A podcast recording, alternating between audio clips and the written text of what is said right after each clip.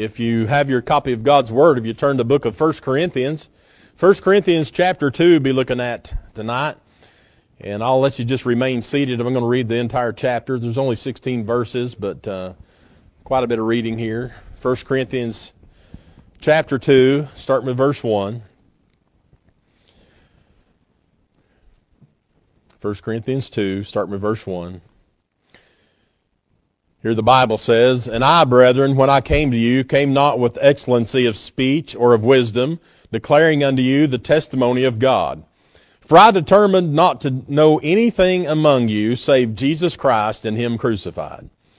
And I was with you in weakness and in fear and in much trembling. And my speech and my preaching was not with enticing words of man's wisdom, but in demonstration of the Spirit and of power that your faith should not stand in the wisdom of men, but in the power of God. Howbeit we speak wisdom among them that are perfect, yet not the wisdom of this world, nor of the princes of this world that come to naught, but we speak the wisdom of God in a mystery, even the hidden wisdom, which God ordained before the world unto our glory, which none of the princes of this world knew, for had they known it, they would not have crucified the Lord of glory. But as it is written, eye hath not seen nor ear heard, neither have entered into the heart of man the things which God hath prepared for them that love him. But God hath revealed them unto us by his Spirit. For the Spirit searcheth all things, yea, the deep things of God. For what man knoweth the things of a man, save the Spirit of man which is in him? Even so the things of God knoweth no man, but the Spirit of God. Now we have received not the Spirit of the world, but the Spirit which is of God, that we might know the things that are freely given to us of God, which things also we speak, not in the words which man's wisdom teacheth, but which the Holy Ghost teacheth, comparing spiritual things with spiritual. But the natural man receiveth not the things of the Spirit of God, for they are foolishness unto him, neither can he know them, because they are spiritually discerned. But he that is spiritual judgeth all things, yet he himself is judged of no man. For who hath known the mind of the Lord that he may instruct him? But we have the mind of Christ. Father, thank you for the reading of your word tonight. Lord, I'm asking for your help to be able to preach for just a little bit on this. God, that you'll be seen, you'll be glorified and exalted. In Jesus' name we pray. Amen. Well, here in their opening text, we find the old tried and true Apostle Paul as he's dealing with the church at Corinth. Now, no doubt you've heard in your life some preacher get up and say it's the troubled church. You may have read a commentary or have a Bible, Bible study book that says this is the troubled church. And it was. It was a troubled church. But you know what I like to think of it as? A normal church a normal church. It's things that we all have to face and all have to go through and all need to be instructed and all need to be taught doctrine. All of us need to be taught theology. All of us. And so what he's trying to do is teach them the doctrine of the Holy Spirit. Don't that, don't let that word doctrine scare you. A lot of times it seems like when I throw out words like doctrine or theology, people want to start sliding backwards, you know, oh no, you know, he's getting, he's getting too deep here. No, doctrine is Bible. That's what the Bible talks about, the Bible doctrine. And so he's teaching them the doctrine of the Holy Spirit, and he's trying to drive home the fact that Christians are to walk in the wisdom of the Spirit. Uh, and uh, not of the world. In fact, he's trying to show a separation between those things the Christian should know and the things that the world should know. And the world don't know the things the Christian knows because the world can't discern them because they're not saved. And so Paul, what essentially what he's trying to do is knock the world out of this church so they can walk in the Spirit. Uh, and listen, one of the biggest problems with the church today is most churches today are walking in the world's wisdom. They're walking in worldly spirit. Uh, I've been in some places and I can't tell the Spirit of God is in that place at all. And uh, that's because they've allowed the things of the world to take over. The world's music, the world's look, and there's a look to the world, and you know what it is when you see it. The world's uh, atmosphere. Have you ever been in a place you can't tell it's a church? they call it a church. Uh, listen, there's a difference between us and the world. Uh, and so Paul mentioned something in our text here that I want to point out. It's not mentioned anywhere else in the Bible. Look at it there in verse 10. But God has revealed them unto us by his Spirit, for the Spirit searcheth all things, yea, the deep things of God. If you underline things in your Bible, underline that phrase, the deep things of God. That's where we'd like to take our text from tonight. Now listen, one of the things that we realize from reading our Bibles eh, concerning the Holy Spirit is that the Holy Spirit is a person.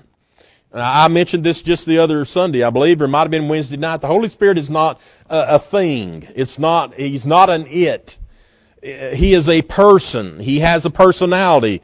Uh, he does things a person would do, only he is a spirit. Here we find he does something, he searcheth all things. Look, we search for things all the time. My wife will tell you I'm always searching for where I put my billfold or where I put my key. I, you know, I'll, I'll lose things all the time. She'll say, "Would you look here? Did you look there? You know, whatever." And she can usually find it, you know, but I have a hard time a lot of times. It seems like I'll look for 30 minutes for my billfold that I've laid somewhere, thinking I'm going to put this here so I'll remember where it's at. I completely forget it. Uh, and so we we search for things like that. You know, keys, billfold, remote control. You ever lose the remote to the TV? Well, that's a that's a game changer right there. Uh, the perfect piece of fried chicken. I've searched for that my entire life, and I think I've got some pretty good candidates for it, but uh, I'm still looking. Uh, but we also search for spiritual things. For instance, why am I here? Why? Uh, why? What is God's will for my life? What's my purpose? What should I be doing for the Lord? What does the Lord expect of me? Some of these things are spiritual things that, that we have questions of. And so there are some things that are impossible for man to find or for man to understand in his own power. Paul tells us down there in verse 14, he said, But the natural man receiveth not the things of the Spirit of God, for they are foolishness unto him, neither can he know them because they are spiritually discerned. So we as Christians, we do have an advantage over the lost people.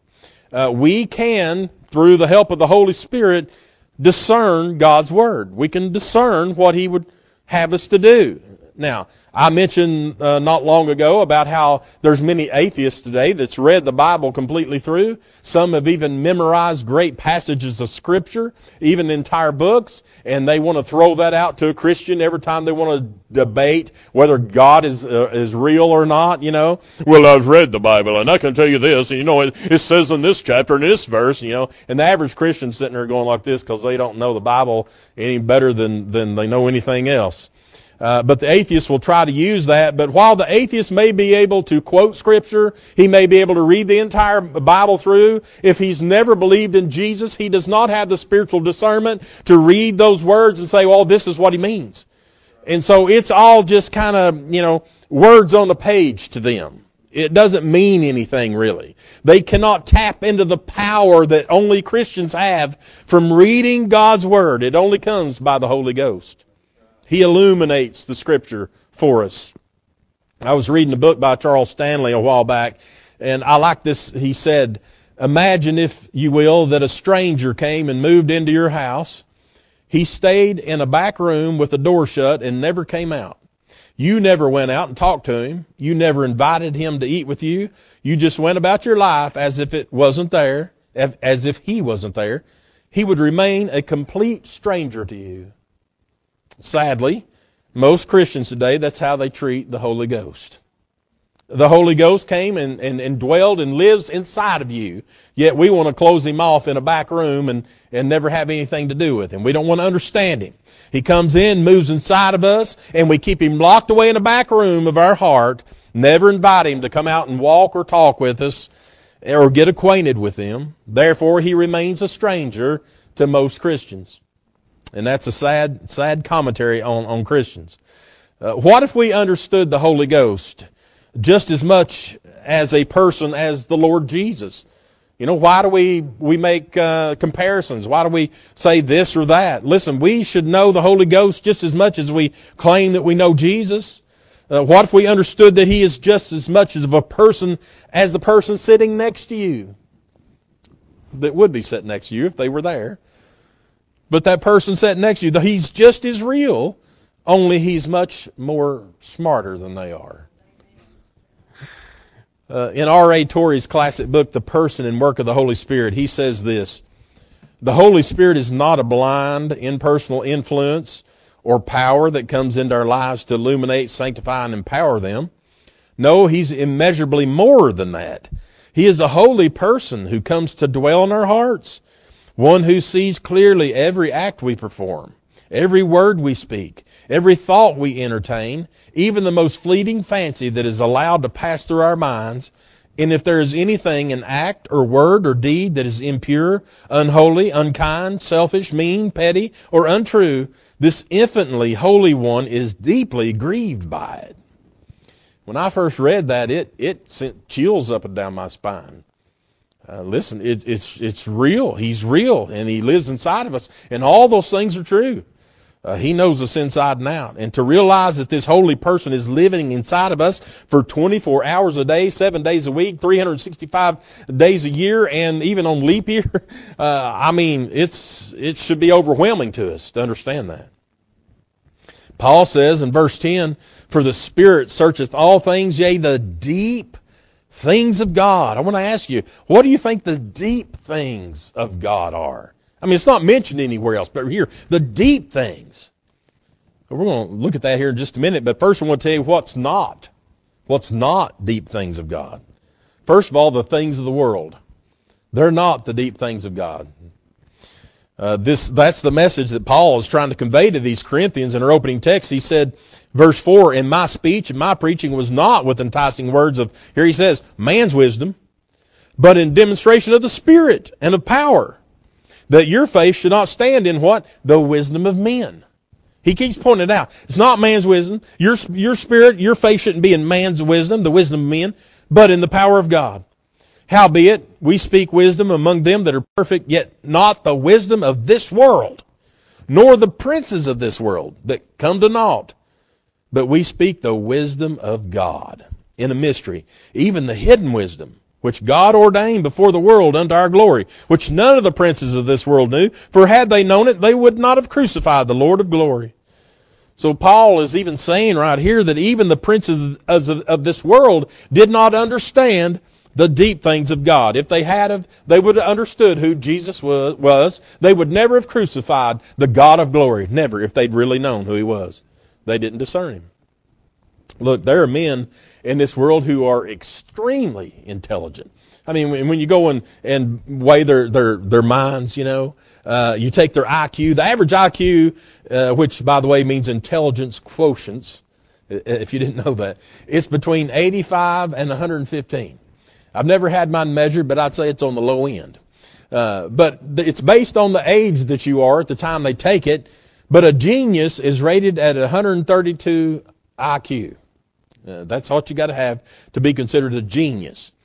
It's said that Leonardo da Vinci had the highest recorded IQ of any adult being. His was 220. Of course, a high IQ doesn't necessarily mean that uh, you're intelligent because they also say that uh, North Korea's leader Kim Jong uh, Kim Jong Un has an IQ of 200. So that just goes to show you, don't matter what your IQ is, you still probably ain't got much sense. So uh, having IQ does not help you when it comes to the deep things of God. So Bill Gates, if, I don't know if he's saved or not. Uh, some of the things I've seen about it, I, I would question that. But uh, these other men that uh, you know are out in the news all the time, these uh, billionaires and millionaires and smart people and all this. Um, look, they can't discern the deep things of God if they're not saved. I don't care if they can invent a, a rocket and shoot it into space. It doesn't mean they know the things, the deep things of God. And so uh, I want you to know tonight that if you've been saved, you have access to the deep things of God. I mean, you've got more uh, wisdom uh, about you than any of these so-called 200 IQ uh, professors out here. Uh, the question is, are we acquainted with Him? Have we acquainted ourselves with the Holy Ghost to know the deep things of God? I want to pause right here for a second and say this. If, if you're dealing with the Holy Spirit, don't ever forget the fact that he is in, uh, intimately connected with the work of Christ. Uh, the Holy Ghost, we remember Jesus came there in John chapter 14, tell him he's going to go away, but he's going to send another comforter. And so the comforter is always, and of course the comforter is the Holy Ghost, he's the Holy Spirit, but he's always working on behalf of Christ. Jesus told his disciples there he's going away. In John 16, 14, he said, He shall glorify me, for he shall receive of mine and shall show it unto you. So the deep things of God that come through the Lord Jesus Christ, the Holy Spirit, He is the one that gives us that discernment to be able to understand these deep things. Don't ever disconnect Jesus from the Holy Spirit. Don't ever do it. Uh, they go hand in hand. Charles Spurgeon said, the gospel is not behold the Spirit of God, but behold the Lamb of God. A lot of people, they say things like, how do I get more of the Holy Ghost inside of me? You don't get more. He's the same Holy Ghost that lives in each one of us. The question is, how are you going to give him more of you? That's the question. We got to give him more of us.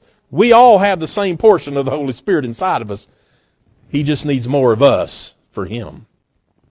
So further on into 1 Corinthians chapter 12, we find the apostle Paul, he's speaking about spiritual gifts, and he makes this statement, 1 Corinthians 12 and 3. He says, Wherefore I give you to understand that no man speaking by the Spirit of God calleth Jesus accursed, and that no man can say that Jesus is the Lord but by the Holy Ghost. So a lost sinner on his own, in his own flesh, he don't have the ability to make Jesus his Lord unless the Holy Spirit comes along and, and shines that light on him. Reveals to him his lost condition. The word Lord right here, it comes from the Greek word kurios, which means the supreme authority, controller, and master. So, in order for a man to make the Lord Jesus Christ his supreme authority in life, his Lord Master, the Holy Ghost must first come and enable him to do that. The Holy Ghost, he convicts us of our sins. He convinces us that we're a sinner. He prompts us to search for Jesus, but this whole time God's there, He finds us. It was said this morning, I believe in Sunday school class, that, you know, man don't naturally in our flesh, we don't seek after God. He's the one that finds us. Somebody said, well, I found God. No, He found you first. He found you first. And you didn't go to Him unless He drew you. He drew you. And so these are the deep things of God, things that are only obtainable through the Holy Ghost and the deep things of God are divine wisdom. Divine wisdom. Wisdom that can only be found in the spiritual world. Not the physical world, not the earthly world. The only way a believer will ever realize his full potential of walking in the Spirit is by actually walking in the Spirit consistently. Consistently. Faithfully. Obediently. On a daily basis. Why on earth do we think we're ever going to know the Holy Spirit like we should when we just want to treat Him like, like a stranger? Or like somebody that comes along every now and then that we're acquainted with, and uh, we'll we'll have something to do with you today. Maybe in church today, I'll get a, I'll get closer to you, the Holy Ghost, and then you know Monday though I've got other things to do. I've got to go over here and do these things. No, we got to walk with in the Spirit consistently. We got to be obedient to the Spirit and walk with Him on a daily basis, not just on Sundays and Wednesdays, but on a daily basis. And we'll understand these deep things of God. Paul was dealing with a lot of trouble there in that church in Corinth. He blamed part of it on their lack of growing in the Spirit in having any spiritual understanding. You see, they were still babes. Even he even uh, said something to them about they they couldn't take the meat; that they were still in the milk, and so they couldn't understand some of these things because they had allowed themselves to stay in that baby condition. They wouldn't get closer and understand these deep things. And in 1 Corinthians 3, 1 through 3, the Bible says, And I, brethren, could not speak unto you as unto spiritual but as unto carnal, even as unto babes in Christ. I, fed, I have fed you with milk and not with meat, for hitherto you were not able to bear it, neither yet now are you able, for you are yet carnal. For whereas there is among you envying and strife and divisions, are you not carnal and walk as men? Boy, he's getting after them right here. They're, they're just acting like the world. They're the church. You know, he says, look, I can't even tell you these things, these deep things, these, this meat. I can't even give you the meat of Christ here because you're still acting like a little baby. You know, uh, there's all these things going on between you. You're acting carnal like the world does. So in order for the Holy Spirit to show us the deep things of God, it does require obedience on our part. Uh, you can expect, you can't expect to, to live like the world and act like the world and talk like the world and, and all these things and still understand the deep things of God. You just, you won't ever reach it. Living a carnal lifestyle will hinder your ability to walk in the Spirit. I've never seen anybody walk in the Spirit that's living like the world. Never have. Uh, I've seen black backsliders. I've seen people that used to walk in the Spirit and they backslid and got out of God's will and out of church and out of their Bible and out of praying and out of everything else and they're living like the world. They're not walking in the Spirit. If they're saved, the Holy Spirit, sure, He still lives inside of them, but they've, they've done built a wall between, between them and the Holy Spirit. You know, they've got to tear that wall down. They got to start walking with Him. So the deep things of God are revealed to us through a lot of things like prayerful study, meditation of the scripture. We understand God's word by reading it. Look, putting this Bible on your, on your dash of your car or on the coffee table or wherever it may go, that does you no good. You can go to every house probably in this, in this, in this neighborhood, probably knock on the door and say, do you have a Bible? Oh, yes, we got one right over here, right here on the shelf, right on the coffee table, got one in the car, got one here, got one there, whatever. And but if you ask them if they actually read the thing, well, no, that's something something else different there. But everybody has a Bible, but nobody knows what it says because why? They don't read it. So we have to actually read the Scripture, pray over the Scripture, meditate on the Scripture, and ask the Holy Spirit to reveal things to us. Have you ever been reading a passage of Scripture you've read a hundred times, and then you read it another time, and it, it just it just explodes at you, and you're like, I never saw that. I have looked at that my entire life. And then today, wow, that's the Holy Spirit. He's showing you, he says, hey, these are the deep things of God. Pow! Boy, I love it when that happens. And so we must open our Bibles and read it. And uh, we ask the Holy Spirit for help illuminating the scriptures for us. Uh, otherwise, we'll never understand these deep things of God. That's why you can find these atheists out there and quote scripture and, and, and all that stuff, but, but yet they're empty. It's empty words for them. Um, they can't understand it. Let me give you an example. Um, in school, my very worst subject was math. My wife's here tonight and tell you, I, I, when it comes to math, here's what it's like. When somebody gives numbers, it's like I'm looking at them going, whew, whew, whew. you know, and I'm thinking, uh, and if anybody says fractions, I just I just zone out. You know, that's the way I was. I failed algebra in the eighth grade at Gibbs High School. They had to put me in remedial math. I mean, math was not my subject. Uh, it just it just blows me away. But I had to go to college to earn a degree, and I decided to go to uh, uh, College of Technology. I had to learn algebra. I had to pass these classes: algebra, trigonometry, calculus, accounting, and Boolean algebra just to get my degree. And every time I looked at those books and saw those numbers, I mean, I was, my mind was just blank. It took me sitting down and my, my wife, bless her heart, she stayed with, she, she can do math.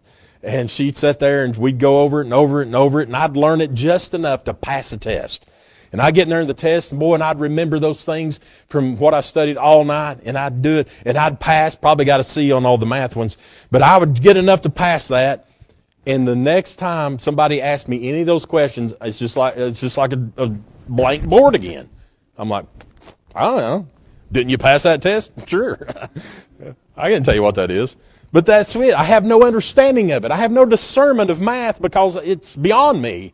Well, the atheist is like that when they read the Bible. They don't understand things. It's beyond them. They can't, they can't grasp it. And it's the way of the lost person of the world. Unless, unless they have the Holy Spirit giving them illumination, understanding, you can quote, quote scripture all you want. You can memorize math equations all you want, but don't mean you understand it at all. No comprehensions. Finally, the deep things of God is the understanding of the gravity of our sins. Now, this is a tough one. You see, most people, they look at other people's sins and they can point them out and they say, boy, that's terrible. I can't believe they do that. They're sinning against God. But yet, when it comes to ourselves, it's not so bad, is it? You know, we want to treat our sins as light sins, you know. But somebody else is, oh my goodness, I can't believe they're living that way. I thought they were Christians. The natural man is only convicted of his sins when the Holy Spirit reproves him. We should be reproved of our sin when we sin. Uh, that's when we're first introduced the Holy Spirit, when He reproves us of sin, by the way, which causes us to come under conviction. Jesus said this to His disciples in John 16, 7 through 11. He said, Nevertheless, I tell you the truth. It is expedient for you that I go away. For if I go not away, the Comforter will not come unto you, but if I depart, I will send him unto you. And when he's come, he will reprove the world of sin and of righteousness and of judgment. Of sin because they believe not on me. Of righteousness because I go to my Father and you see me no more. Of judgment because the prince of this world is judged. Look, once a person is reproved and convicted, then he's given a choice of whether or not he's going to repent and believe on the Lord Jesus Christ, turn from his sins and turn to the Savior. He has a choice to that. God doesn't force us. He doesn't come. Yeah, he could do that. Do you know that? God could force you to do what he wanted to do if he wanted to. He created us. He could have invisible strings on us and saying, Brother Byron's going to dance on the stage tonight. I don't want to dance on stage, but if he want me to, I'd be doing it. I'd be, you know, he'd be having me dance. He could also say, he's going to serve me. He pulled the strings and I'll come up and bow down, you know, Lord, I'm serving you, you know. He could do that. He could force us. But he don't. He gives us our free will. He gives us our choice. He gives us a choice to say, okay, I realize I'm a lost sinner. I realize I'm going to go to hell. They told me. The Bible said I was, you know, I'm, I'm bound for hell. That all sin comes short of the glory of God. But, uh, you know, I've got to make a decision. Am I going to trust Jesus to save me? Am I going to turn my life over to Him? Am I going to turn from my sin and turn to the Lord Jesus and say, save me? Or am I going to say, not now? Or am I going to say, maybe later? Or am I going to say, forget it? Those are really the three things that people do. Maybe later, not right now, forget about it. So we have a choice. We can accept Him, we can reject Him. And we can choose to remain in our sin, refuse the gift of salvation that Jesus offers, and take the chance of having our conscience seared. The person has a chance of having their conscience seared. If they keep pushing God away, they can die in their sins and go to the devil's hell, never to be convicted again. Can you imagine that? I'm always worried about people that's under conviction that keep they're, they're constantly under conviction. They're gripping the pew. They're refusing to go. They're, you know, all kinds of, and I see it. I've been in the ministry for a long time now. And I have seen it over and over and over. Those white knuckles grabbing that pew, the people getting up at the invitation time, get up and leave. That's because they're under conviction. And I've always been afraid that that person under conviction, one of these days, they're no longer going to be. That God's gave them chance after chance after chance, and they kept rejecting, rejecting, saying, no, not now. And then somewhere in their mind, they're thinking, I'm not going to do that. I'm not going to do something foolish like that. What an awful thing to think about. Their conscience seared over. Look, the person that repents and trusts the Lord Jesus as Savior immediately is indwelled with the Holy Spirit. And from then on out, that person will be fully aware and conscious of our sins. We know when we sin. we don't go around sinning and not knowing about it. I've heard people say maybe it's a, an accidental sin. Really? I accidentally sinned, God. Take it up with Him and ask Him about that. We know we're sinning. The Holy Spirit, He makes us aware of it, He makes us conscious of it because He's living in us. John 14, 17. Even the Spirit of truth, whom the world cannot receive, because it seeth him not, neither knoweth him, but ye know him, for he dwelleth with you and shall be in you. So, the deep things of God. The Holy Spirit helps us to search and He reveals these to us. He shows us the gravity of our sin. We must understand that. Our sin is an enmity to God. I mean, it's, uh, it's rebellion to God. And we need to understand that. These deep things are spiritually discerned. We need to be obedient to the Spirit. We need to be in His Word thoroughly, studying, meditating on the Scripture, asking the Lord to reveal the Scripture to us and to reveal these deep things of God. I know that's what I want for my life. I pray that's what you desire for yours, is to know God on a personal, one on one basis, know those deep things. I've got a message I'm going to preach probably soon. The Lord's been dealing with me on. It's called Ankle Deep Christians. And uh, you'll know what that means once I, once I tell you. But we're going to stop right here tonight. Feel like the Lord's closing this message. Brother Scott, if you'll get a song. And I don't know if you might have a need tonight. I know we've, got the faithful ones here tonight. It's always here. And uh, you may have a need you need prayer with. If you do, you certainly come down to the altar. The altar's open all the time. You're welcome to come. If you want me to pray with you, I'd be glad to. But if you'll stand and I'm, I'm going to pray, and Brother Scott, you lead us in a song. Uh, Heavenly Father, God, we thank you tonight for the message. Lord, we thank you for these things that you've told us about in your word. Lord, this so-called troubled church, Lord, we know that with all churches, Lord, can have problems.